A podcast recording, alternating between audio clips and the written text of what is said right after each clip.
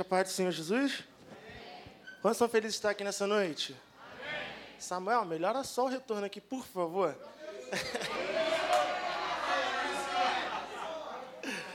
Compartilhe a palavra em nome de Jesus, amém? Vamos abrir nossas Bíblias lá em Josué, capítulo 7, versículo 2 ao 5. Josué, capítulo 7, versículo 2 ao 5. Amém? Josué, capítulo 7, versículo 2 ao 5. Sucedeu que Josué enviou homens de Jericó a Ai, que ficou perto de Bet-Avé, a leste de Betel, e ordenou-lhes: subam e espionem a região. Os homens subiram e espionaram Ai. Quando voltaram a Josué, disseram: Não é preciso, preste bem, bastante atenção nessa parte, não é preciso que todos avancem contra Ai envie uns dois ou três mil homens para atacá-la. Não canse todo o exército, pois eles são poucos. Por isso, cerca de três mil homens atacaram a cidade, mas os homens de Ai os puseram em fuga, chegando a matar trinta e seis deles. Eles perseguiram os israelitas desde a porta da cidade até Sebarim, e os fizeram, feriram na descida. Diante disso, o povo desaminou-se completamente. Amém? Feche seus olhos rapidamente. Deus, já foi orado pela minha vida, Deus. Mas sabemos, Pai amado, a importância, Pai amado, que tem a palavra para os nossos corações. E o inimigo também sabe disso e ele vai tentar roubar. Mas em nome de Jesus, nós, como igreja, nesta hora repreendemos todo o agir do inimigo, Senhor, para tentar roubar, Senhor, a palavra das nossas vidas. A palavra nos diz, Pai amado, que Daniel, ele ora a ti pedindo resposta, e o Senhor no mesmo dia envia. Mas haviam potestades que tentavam impedir da resposta chegar até Daniel. Deus, eu não sei se alguém pediu uma resposta a ti nesta noite, mas eu creio, Pai amado, que o Senhor já enviou, Senhor. Eu creio, Pai amado, que o Senhor já, Senhor, mandou essa resposta. E Deus, se há alguma potestade, se há algum inimigo tentando, Pai amado, impedir dessa resposta chegar à tua igreja, Deus, em nome do Senhor Jesus, nós repreendemos nessa hora. E, Pai amado, damos uma ordem para a nossa mente nesta hora. Que toda distração, Pai, que todo, Pai amado, às vezes nos perdemos, Pai amado, dos nossos pensamentos, mas em nome de Jesus, que possamos estar centrados em Ti nesta hora. E, Pai amado, que o Senhor possa fal continuar falando conosco. Em nome de Jesus, amém. É, essa palavra, a falou que eu não ia falar, mas vou falar o nome dela, foi Deus ministrou ela no meu coração no dia que ela estava ministrando aqui, mês passado. Eu estava lá na mídia é, e o pastor já tinha me alertado que eu ia ministrar a palavra e Deus falou, quando ela estava pregando, Deus, ó, você vai falar sobre Josué, você vai falar sobre Ai. Aí eu falei, amém, glória a Deus. Então, a falou que eu não ia falar, tá ela aqui. Então, igreja, é, quem foi Josué antes de nós chegarmos a Ai? Josué, ele era um dos israelitas que estava cativo no Egito. Quando Deus liberta o Israel do Egito, é, Josué tinha cerca de 40 anos. E é, na minha mente, Josué era um cara novo. Era um cara de 18, 20 anos, por aí. Mas Josué ele tinha cerca de 40 anos quando ele sai do Egito. É, em Josué capítulo 1, vem falando que Josué era filho de Num, servidor de Moisés. Mas se você for lá em Êxodo 33, 3, não, Números 13, 8, vem falando também que Josué antes era conhecido como Oséias. E Oséias significava salvação. Mas é, Moisés, ele muda em em Números também, capítulo 13, versículo 16, ele muda o nome de Oséias para Moisés, para desculpe, igreja, de, muda para Josué, que significa o Senhor salva. E nós vamos reparar que, se você for acompanhando a história de, de Josué, Josué ele serve Moisés desde o momento em que sai do Egito. Desde o momento em que ele sai do Egito, ele começa a servir a Moisés.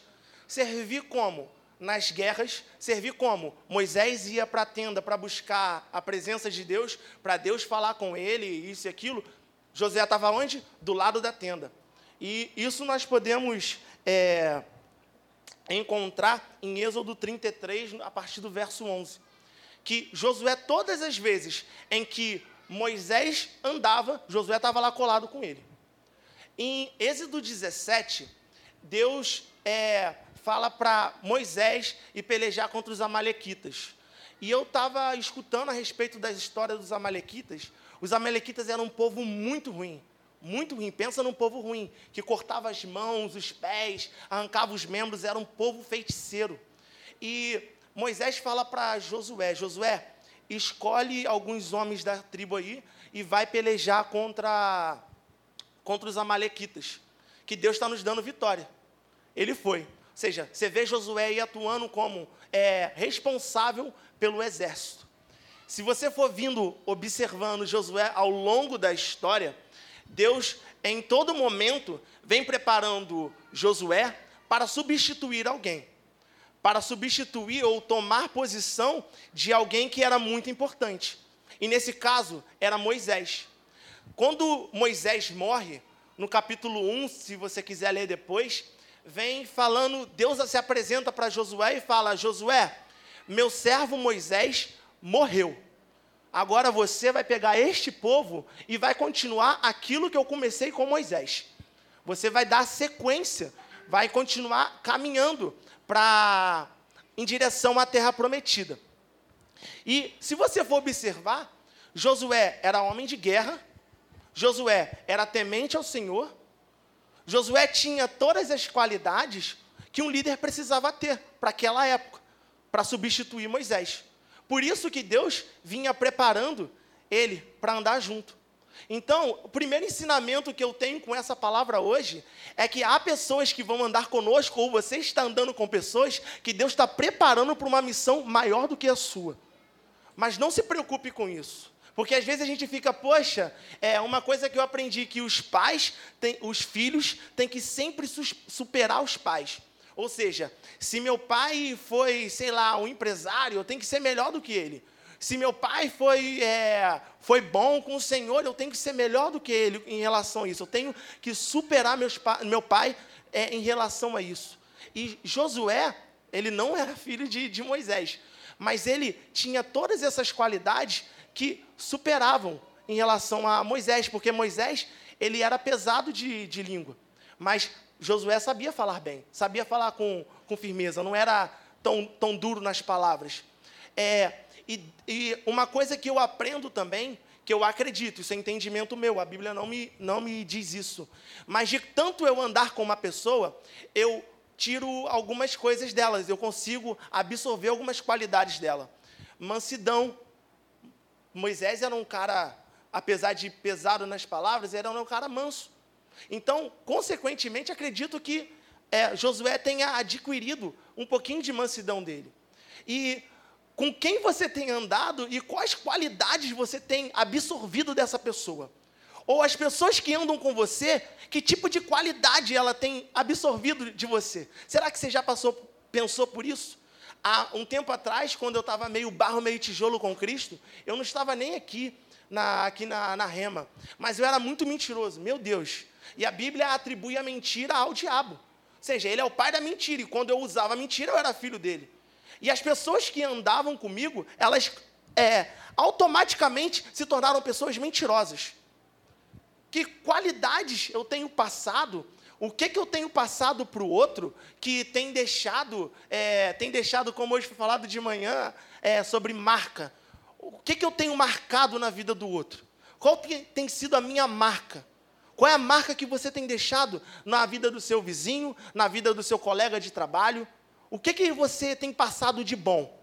Porque as palavras valem, é, as atitudes falam muito mais que as minhas palavras. Eu posso ser uma pessoa eloquente aqui, falar bonito, falar aquilo que você, eu acho que você quer ouvir, mas se nas minhas atitudes ali fora eu for totalmente contrário às minhas palavras, de nada vai valer. Você vai, pô, Brenda é um péssimo, é um mau caráter, porque lá na casa dele ele é assim, assim, assado. Então, qual é a marca que eu tenho deixado? E Moisés deixa uma marca em Josué, uma marca de homem de Deus. Esse aqui é servo do Senhor, é homem de Deus. E se tu continuar lendo o capítulo 1, Deus chega para Josué e fala: Josué, ser forte e corajoso. É, declara para o irmão aí do seu lado: seja forte, mais forte, seja forte e corajoso. Você vai ver que Deus, por três vezes, fala isso com Josué. Ele fala: Josué, seja forte e tenha coragem. Seja forte e tenha coragem. Por quê? Porque ele estava assumindo uma responsabilidade gigantesca. Ele estava assumindo a responsabilidade de guiar o povo para a terra a qual Deus prometeu.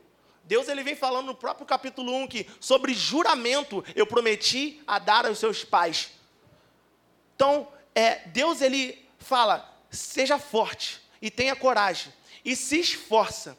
Uma coisa que eu aprendo que a, qualquer ação que eu tome aqui vai ter uma reação de Deus. Porque Deus ele fala para Josué: se esforça e eu vou te ajudar. Quantas vezes nós nos encontramos perante situações que queremos falar, Deus faz isso, Deus faz aquilo, Deus faz aquilo, mas não há nenhuma ação da nossa parte. Jesus ele nos alerta, tudo que vocês ligarem aqui na terra vai ser ligado nos céus, ou seja, é algo automático. A minha ação de ligar algo aqui vai provocar uma reação nos céus de ter uma ligação lá. Eu oro aqui, Deus, tal coisa, tal situação. Os céus respondem. Daniel, como eu citei na oração, ele ora a Deus aqui, os céus provocam uma reação. Qual reação que você tem provocado nos céus? O que que eu e você temos provocado nos céus? Quais respostas que os céus têm dado para nós? A pastora falou hoje, quando eu cheguei no momento da oração, que se você quiser orar baixinho, fale baixinho, mas se você quiser dar um grito, dê um grito. Muitas vezes a gente não vai conseguir ter a força do grito mas as nossas lágrimas vão falar com Ele. As nossas lágrimas vão ter resposta. Então, simplesmente, só deixe a ligação acontecer. Só deixe a ligação acontecer. Provoque reação nos céus. Deus, ele anima a Josué. E eu quero que você se atente muito para essa palavra de ter ânimo. Porque mais à frente, a gente vai ver que quando os espias são enviados para Jericó, antes de, do povo atravessar o Rio Jordão, é, Josué manda dois espias para poder olhar a terra, como era de costume, como é de costume em qualquer terra, de qualquer guerra. Nós mandamos espiões. As pessoas vão lá, espionam e observam. É como se você for fazer um jantar na sua casa, de uma pessoa que. Vou citar Eric como exemplo. Eric não come camarão. Ele não sabe se tem alergia ou se não gosta, mas não come camarão. Sabendo disso, eu nunca vou fazer um jantar lá em casa, convidando o Eric, tendo camarão. Porque já espionei, eu já sei o que ele precisa. E quando Josué manda esses dois espias para espionar a terra, é, eles chegam perante Raabe, que era uma prostituta. Ela morava sobre os muros de Jericó. E ela chega e fala: Ó, oh, nós escutamos o que o seu Deus fez lá atrás, antes do rio. E os nossos corações se desanimaram. Meu irmão, pessoa desanimada não quer comer, pessoa desanimada não quer beber, pessoa desanimada não tem vontade de fazer nada. Imagina entrar numa guerra. Uma coisa que eu aprendo aqui antes de Deus te colocar de uma guerra, Ele vai chegar para os seus inimigos e vai contar as suas vitórias. Porque aí os seus inimigos vão ficar com medo. Os seus inimigos vão chegar, poxa, é, nós sabemos o que o Deus dele fez lá com, Deus dos amor, com os amorreus, nós sabemos o que o Deus dele fez lá. E Deus chega, e quando eles chegam perante Rabi, fala assim: Poxa, nós já estamos desanimados, nós não estamos prontos para a guerra, nós estamos abalados. Deus, ele quer te dar vitória. Deus, ele quer que você conquiste a terra. E muitas vezes, ele não vai precisar que você lute guerras. Apenas o seu bom testemunho, apenas a sua postura como servo, já vai fazer com que vitórias, guerras sejam vencidas lá na frente. Já vai fazer com que você conquiste coisas sem precisar você levantar a espada para poder guerrear. O nosso Deus é assim. Ele chegava, Jesus, ele quando curava alguém, imagina, ele curou um cego, o cara era cego. Ele pegava e falava: Ó, não conta para ninguém. Pô, irmão, eu tinha um sério problema com, com fofoca, fala mesmo. Gostava de saber das coisas. Gostava de ficar dentro dos assuntos, comentarista.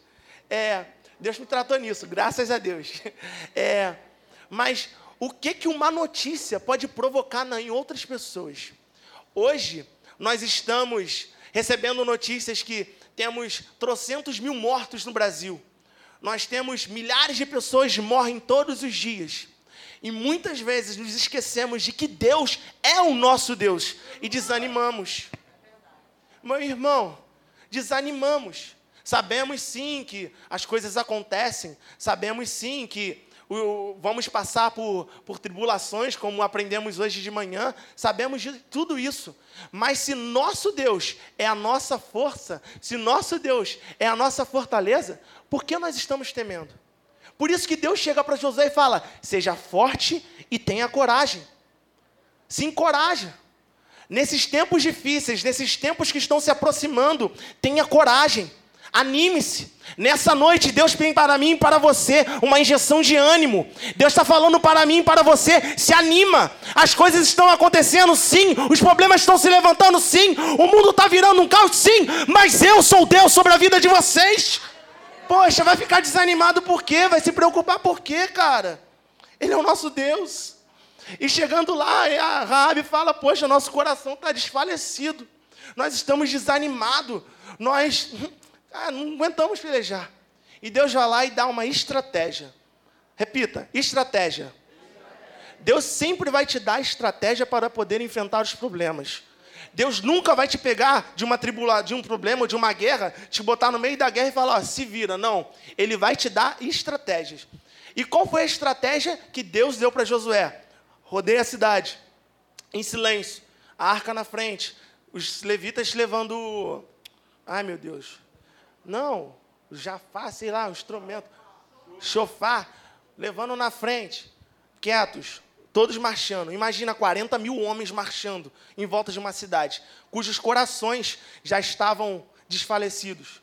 Eu acho que a pior coisa para o inimigo, ou a pior coisa que possa acontecer, é você estar tá rodeando ele. Ou vamos botar um cachorro.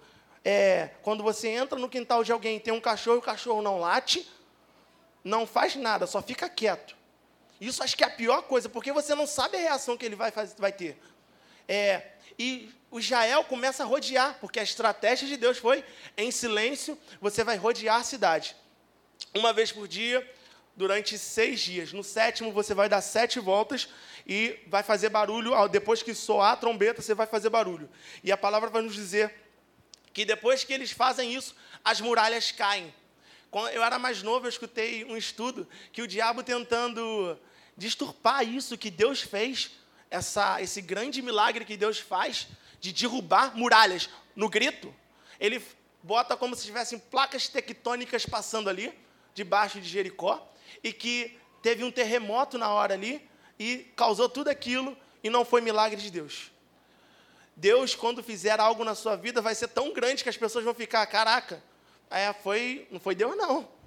Não foi Deus não, foi algo, foi algo do acaso. Pô, já estava já tava tudo encaminhado, já estava tudo certo, mas não. Na força do grito, eles derrubaram aquelas muralhas.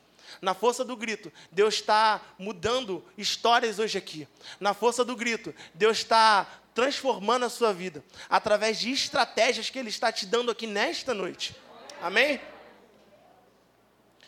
Depois de voltar, os espias voltam e no capítulo 2, versículo 24, diz assim: E disseram a Josué, os espias dizendo: Sem dúvida, o Senhor entregou a terra toda em nossas mãos. Todos estão apavorados por nossa causa. Só a presença deles lá trouxe temor para e tremor para todos aqueles os moradores de Jericó. Eles ficaram assustados porque a presença de Deus era com eles. A presença de Deus era com eles. E Josué, beleza, então vamos, vamos, vamos lá. E Deus chega para Josué, Josué, dentro de três dias, pegue todo o povo. E Deus dá outra estratégia para Josué. Pega todo o povo, vai pegar a arca, o povo vai ficar a 900 metros de distância da arca, porque eles não conhecem o caminho, vão atravessar assim que os sacerdotes botaram o pé no Rio Jordão, o Rio Jordão vai se abrir, vocês vão atravessar com o pé em seco, e eu vou te exaltar sobre perante toda Israel. Porque o povo já conhecia Moisés, mas Moisés morreu.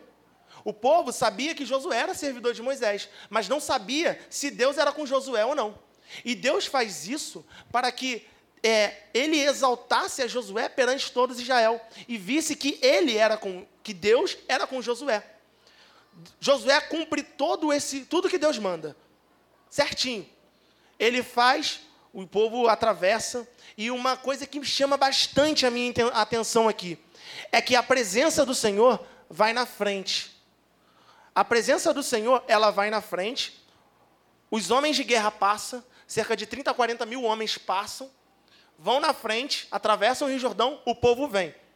A presença do Senhor, depois que o povo atravessa, vem atrás. Ou seja, Deus guardando a entrada e Deus guardando a saída. Deus tem feito isso conosco. Você está aqui, você está aqui nessa noite porque Deus guardou a tua entrada e Deus guardou a tua saída. Então não se apavore, irmãos. Não se apavore com as coisas que estão acontecendo. Deus tem guardado você. Deus tem guardado a sua casa, Deus tem guardado a sua família. Não se apavore. Deus está guardando você. Amém? É, após isso, Josué, Deus dá um direcionamento para Josué de pegar 12 pedras dentro do rio Jordão. E cada homem de cada tribo ia pegar uma, uma pedra. E eram pedras grandes, porque eles tinham que carregar no ombro, para fazer um memorial. Ou seja, para que toda vez que Israel olhasse para aquelas pedras, os seus, os seus os pais pudessem ensinar aos filhos que Deus fez tal coisa. Deus fez o povo atravessar o Rio Jordão com pés em seco. Deus fez o povo atravessar o Rio Jordão é, seguro. E o, o, Senhor, ele manda Josué fazer isso. Josué pega as pedras lá, um, um homem de cada tribo, e levanta um altar. O que eu quero passar para a igreja hoje, tanto para mim quanto para você, é que após cada vitória que você tiver, erga um altar ao Senhor. Erga um altar. Josué, lá em Êxodo capítulo 17, após ele lutar contra os Amalequitas, Deus fala para Moisés: Moisés, pega e ergue um altar, para que Josué se lembre da luta que ele teve aqui, da, da, batalha que foi travada aqui. E Deus fez guerra com os Amalequitas, até que o último Amalequita fosse exterminado. Deus fez guerra com o povo, Deus falou assim: Eu não descansarei, enquanto o último Amalequita não for eliminado. Depois você lê lá em Êxodo 17. Um altar, levantaram um altar, após cada vitória, erga um altar de adoração ao Senhor. Eu sei que parece um pouquinho complicado. Poxa, eu vou ter que pegar pedra, eu vou ter que comprar tijolo, o quê? Não, o seu altar pode ser sua oferta, como João ministrou aqui, falando acerca de dízimos e oferta. Erga um altar, por isso que nós temos um envelope azul, que é de oferta alçada, ou seja, aquela oferta de gratidão ao Senhor. Você pode erguer altares assim ao Senhor. Erga um altar de adoração ao Senhor. Amém? após ter atravessado a terra, a, o Rio Jordão. Lembrando que o rio, o, o que separava a promessa do Senhor para o povo era o Rio Jordão. Porque Deus promete uma terra que mana leite e mel. Uma terra que era fértil, uma terra que o que plantava, dava. E após atravessar, Deus chega para Josué e fala: Josué, o povo que está com você, ele não tem uma aliança comigo ainda. Porque ele é, vou errar essa palavra bem certeza, mas vamos lá. É circuncidado. Ele não tinha essa aliança. Porque Deus ele ordena que todo menino que nascesse tivesse que ser circuncidado para que pudesse ter a aliança com, com ele, com Deus. E mas todo o povo que tinha essa marca tinha morrido lá no Egito, lá no, no deserto. E uma coisa que acho que eu e a pastor estava falando um dia é que quem tem promessa de Deus morre sim. Porque Deus fez uma promessa para Israel e às vezes a gente fica, nossa, quem tem promessa de Deus não morre, não. Morre sim, igreja. Porque a palavra diz que o povo que vem do Egito, por murmurar, por reclamar, por ficar questionando Deus toda hora, ele vai morrendo no meio do deserto. E quem toma posse da herança? Os filhos. Só que os filhos não tinham a aliança. Então, para tomar posse das promessas do Senhor, nós precisamos ter aliança com Ele, ou seja, relacionamento. Nós precisamos nos relacionar com Deus todos os dias. Não só aqui na igreja, como o pastor falou, não adianta orarmos duas horas aqui se você não ora cinco minutos no seu secreto. Você precisa ter relacionamento com Deus. E Deus fala: vamos lá, é, meu Deus, circuncisa, aí meu Deus circuncisão. é, vamos circuncidar o povo todinho. Ou seja, o povo tem que ter aliança. Eles atravessaram, montaram acampamento. Josué fez o que o Senhor mandou. E depois que eles estavam se recuperando, eles celebram a Páscoa. Ou seja, a primeira festa que eles fazem após entrarem na terra da promessa. E após entrar na terra da promessa, é, eles começam a comer o fruto da terra depois que ele come do fruto da terra, a palavra me diz que Deus cessa o maná. Porque eu não sei se você sabe, durante todos esses 40 anos que o povo ficou no deserto, Deus mandava alimento dos céus, maná para eles. Eles não, porque eles não tinham como plantar, eles não tinham como criar o gado, não tinham. Era um povo nômade que estava andando para lá e para cá o tempo todo. E Deus sustentava eles. Uma coisa que eu aprendi com essa palavra: enquanto nós estivermos incapazes de produzir, Deus vai nos sustentar. Mas no momento em que nós tomarmos posse daquilo que Ele nos prometeu, o maná vai cessar. Então pare de ficar se escondendo atrás do maná. Porque às vezes nós ficamos com medo de atravessar o Rio Jordão e tomar posse da terra que o Senhor nos prometeu. Porque, poxa, lá vou ter que trabalhar. Lá eu vou ter que lavrar a terra. Mas, gente, é promessa. Deus nos prometeu. Então para de reclamar do trabalho que você tem. Para de reclamar da situação que você está vivendo em casa. Poxa, a conta de luz veio um absurdo, mas meu irmão, por que veio um absurdo? Você tem ar-condicionado? Ah, tá, você está usando ar-condicionado. Você está dormindo no conforto? Pô, então por que você está reclamando?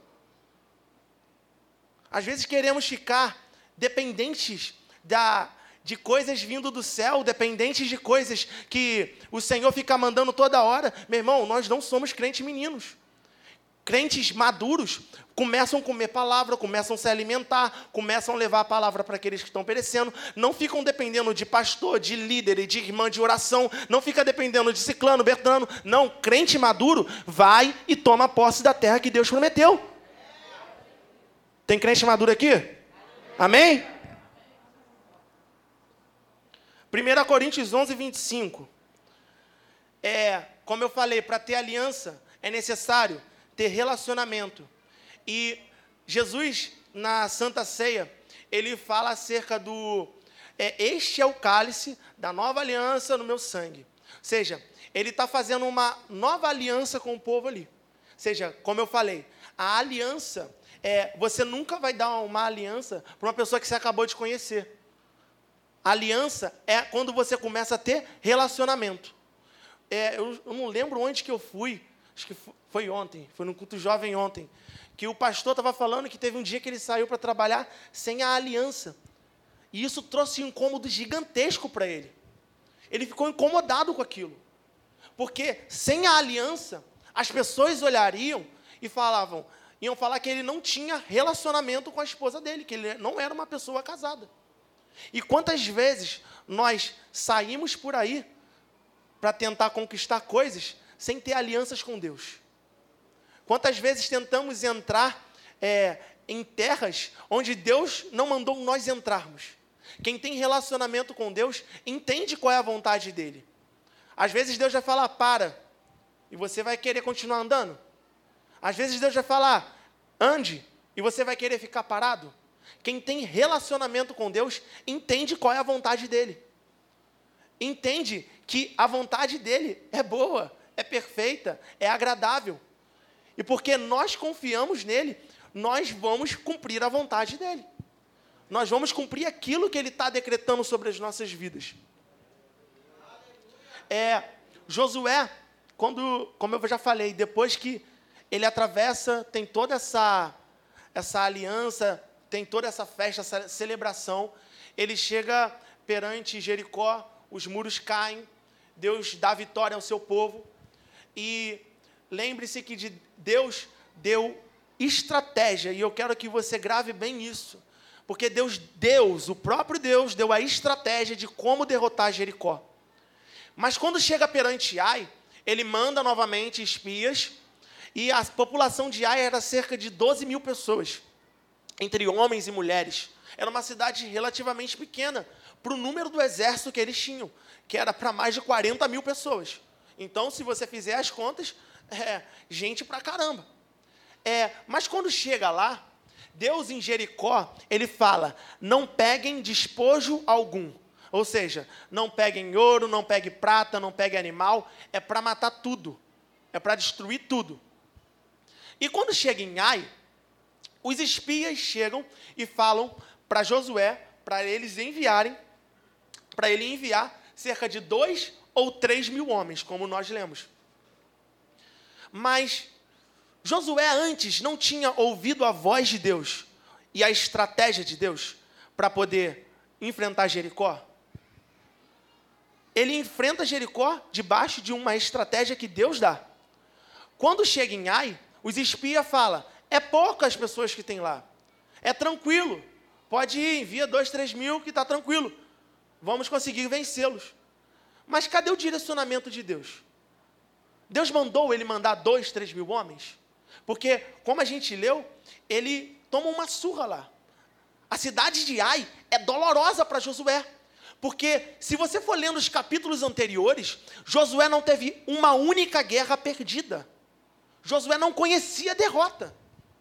E quando chega em Ai, ele, pô, tô treinado, tô habilidoso, não conheço derrota, vamos lá, vamos enfrentar. É mais uma cidade para ser conquistada. Só que ele não sabia que tinha pecado no meio do povo. Ele não sabia que Israel, porque Deus, quando chega para Josué e fala: Josué, por que você está aí prostrado? Porque cerca de 36 homens morrem nesse confronto, de 2 mil, 3 mil. Era uma perda relativamente baixa. Mas Josué, por não conhecer a derrota, ele chega e começa a se lamentar. Ele e os líderes rasgam as vestes e fala: Deus, por que o Senhor nos trouxe para o lado de cá do Jordão? Para nos humilhar, para nós sermos. É, para os, os, os, reis dos amorreus e aquele povo todo de Eus, Ebuseu, Eteu e vai embora. Por que o Senhor nos trouxe para cá para nós perdermos a guerra aqui? O Senhor nos trouxe para morrer aqui. Melhor seria se ficássemos do outro lado. E Deus chega para ele: Você está prostrado por quê? Quantos aqui erram? Quantos aqui erram? Quantas vezes depois do nosso erro nós ficamos cabisbaixo? Nós ficamos com a aparência de derrotado. E Deus chega para a gente e pergunta: Você está prostrado por quê? Por que você vai ficar aí jogado no chão? Você errou. Israel pecou. Você vai tomar uma, uma decisão em relação a isso? Ou você vai ficar jogado aí no chão? Você vai se decidir se levantar e consertar aquilo que está de errado, ou você vai ficar aí chorando, se lamentando? Meu, meu amado, após um erro, após um pecado, após uma queda, não se afaste de Deus, não. Não fica jogado no chão, não, cara. Se levante e caminhe em direção a Ele. Ele é o único capaz de te limpar, de te purificar, de te dar estratégia para poder se limpar, cara. Não fica lançado aí no chão, não, cara. Se levante, tome uma decisão hoje. Aleluia. Deus chega e fala que ia dar uma outra estratégia, por isso que eu falei para você guardar estratégia. Porque Deus chega para Josué, Josué, o povo pecou, mas eu vou te ajudar a solucionar isso. Pega, chama cada tribo, de cada tribo você vai escolher um clã aquele que eu for apontando. De cada clã eu vou apontar uma família, de cada fa da família eu vou apontar um homem. E este homem que errou queima tudo, destrói tudo dele. E aí eu vou, o furor da minha ira vai se acalmar com vocês. É, Deus dá essa instrução para Josué. Josué cumpre a instrução. E quem foi o escolhido? Acã. Acã foi o escolhido. Acã tinha é, roubado coisas do, de Jericó. Só que Deus falou que não era para pegar.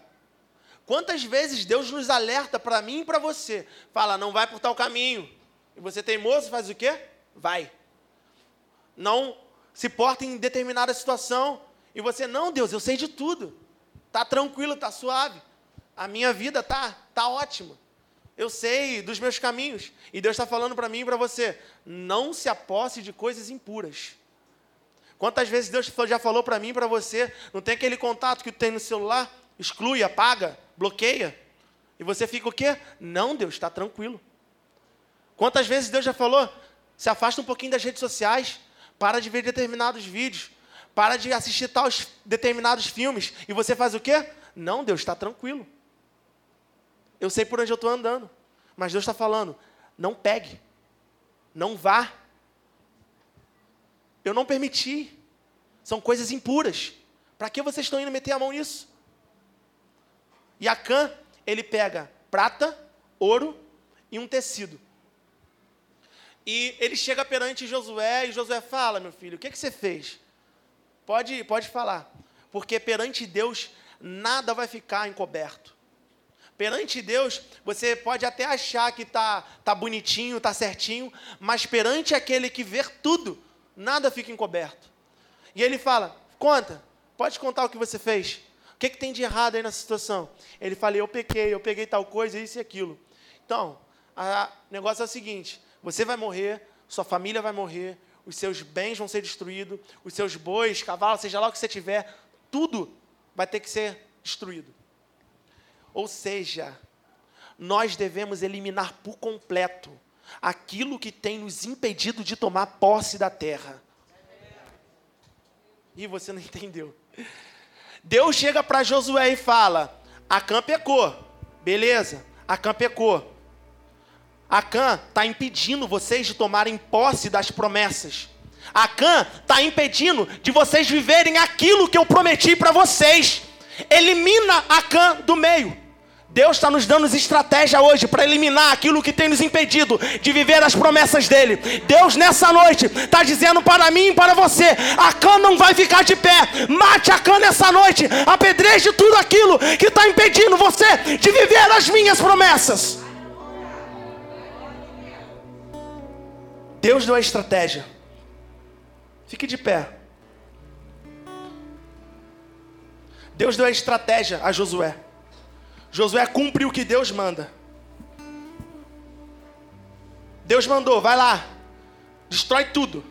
Se eu não me engano, o nome do vale, depois dele ser apedrejado, foi o Vale de Acó.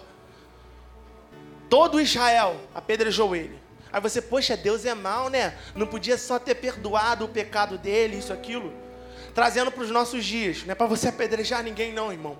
Mas há coisas que precisam ser eliminadas por completo da nossa vida há raízes que precisam ser cortadas para que nós possamos comer do fruto, continuar comendo do fruto da terra da promessa. Se nessa noite você entrou aqui com o coração, nossa, tal situação, eu vou só passar a mão, eu vou deixar quietinho. Não, em nome de Jesus. Você vai eliminar hoje. Deus está nos dando estratégias para que nós possamos continuar avançando. Deus nessa noite está te dando estratégia para que você possa viver todas as promessas e todo aquilo que Ele sonhou um dia para você. Após ter feito isso, Deus fala para Josué: agora a estratégia não é mais dos espias, agora a estratégia vem de Deus. Deus fala: é, vocês fugiram de perante Ai, vocês estavam lá Aí botou vocês para correr, os homens de Ai colocou vocês para correr. Você vai pegar todos os homens dos exércitos, todo, todo o seu exército, cerca de 30 mil homens, vai esconder atrás de Ai. Olha a estratégia de Deus. Você vai esconder atrás de Ai. Deixa escondido atrás da cidade. E os restantes dos homens que ficarem com você, você vai perante Ai e vai ficar fazendo barulho. Vai lá. Vai como se estivesse avançando. O rei de Ai vendo aquilo, ele vai correr atrás de vocês, como aconteceu. Porque nós afugentamos Israel uma vez, vamos fazer de novo. E Israel vai e faz conforme Deus manda. Os, o povo de Ai começa a correr atrás dos, dos israelitas. Cerca de 5, 6 mil homens. E começa a correr. A Bíblia diz que todos os homens da cidade de Ai vão atrás do povo de Israel. Olha a estratégia que Deus está te dando nessa noite. Porque enquanto eu estou falando aqui, Deus está te dando estratégia para você estar vencendo. Coisas que você não conseguia vencer há muito tempo. Deus está te dando estratégia nessa noite. Em nome de Jesus. O povo começa a correr. Deus fala: quando a cidade estiver vazia, esses 30 mil homens vão entrar e vão destruir, incendiar a cidade. Lembra que na cidade de Jericó, Deus chega e fala: não peguem dos despojos. Ou seja, Deus fala: não peguem de nada. Mas na cidade de Ai, Deus fala: vocês podem pegar dos despojos. Aprenda a entender o tempo de Deus para a sua vida. Vai ter tempo que Ele vai dizer não para você. Vai ter tempo que Ele vai falar: não faça, não pegue, não vá. Mas vai ter tempo do sim. O tempo do sim vai chegar.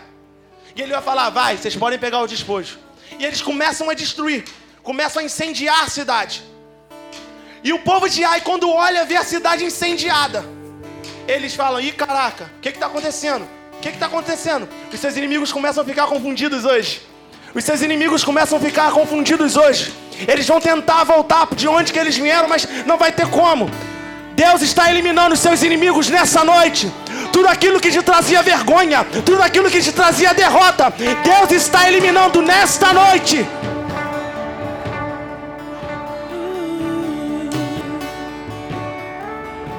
No meio do caminho, Deus chega e fala: Josué, estende a mão contra a cidade de Ai, porque eu hoje estou entregando Ai e todos os seus homens nas suas mãos. Deus hoje está nos dando vitória sobre determinadas situações em nossas vidas. Deus hoje está decretando uma palavra de vitória sobre as nossas vidas. Ele está falando: estenda a mão sobre aquele problema, estenda a mão sobre a enfermidade, estenda a mão sobre aquele filho rebelde, porque eu estou te dando vitória nessa noite. O nosso Deus não conhece derrota. E a palavra nos diz que Josué elimina todos os homens. O rei de Ai é enforcado numa árvore. E ao final da tarde ele é lançado perante a, cidade, a entrada da cidade que estava toda incendiada. A notícia do que aconteceu ali começa a se espalhar para os outros reis. E os outros reis começam a ficar apavorados. Aquilo que era impedimento de você hoje tomar posse, de você vencer. Aquilo que vinha trazendo vergonha para você, Deus já eliminou. Uma coisa eu escutei a Camila Barros falando esses dias que quando Deus promete alguma coisa, que Ele fala, eu vou fazer, Ele já fez. Quando Ele falou, eu vou salvar teu filho, Ele já salvou. Mas sabe o que acontece às vezes com, comigo e com você? É que nós não tomamos posse da palavra de vitória que já foi decretada sobre nós. Ficamos, será que Deus já fez? Será que Deus já trabalhou? Poxa, cara, tu tá aqui. Quantas orações não fizeram pelas suas vidas? Quantos livramentos você não já recebeu? Ele falou ali, o João, que, poxa, está orando comigo mais uma, por mim mais uma vez, ora abaixo aí, cara. Meu irmão, a palavra de vitória já está sobre a sua vida. Agora, se você vai querer tomar posse, é com você.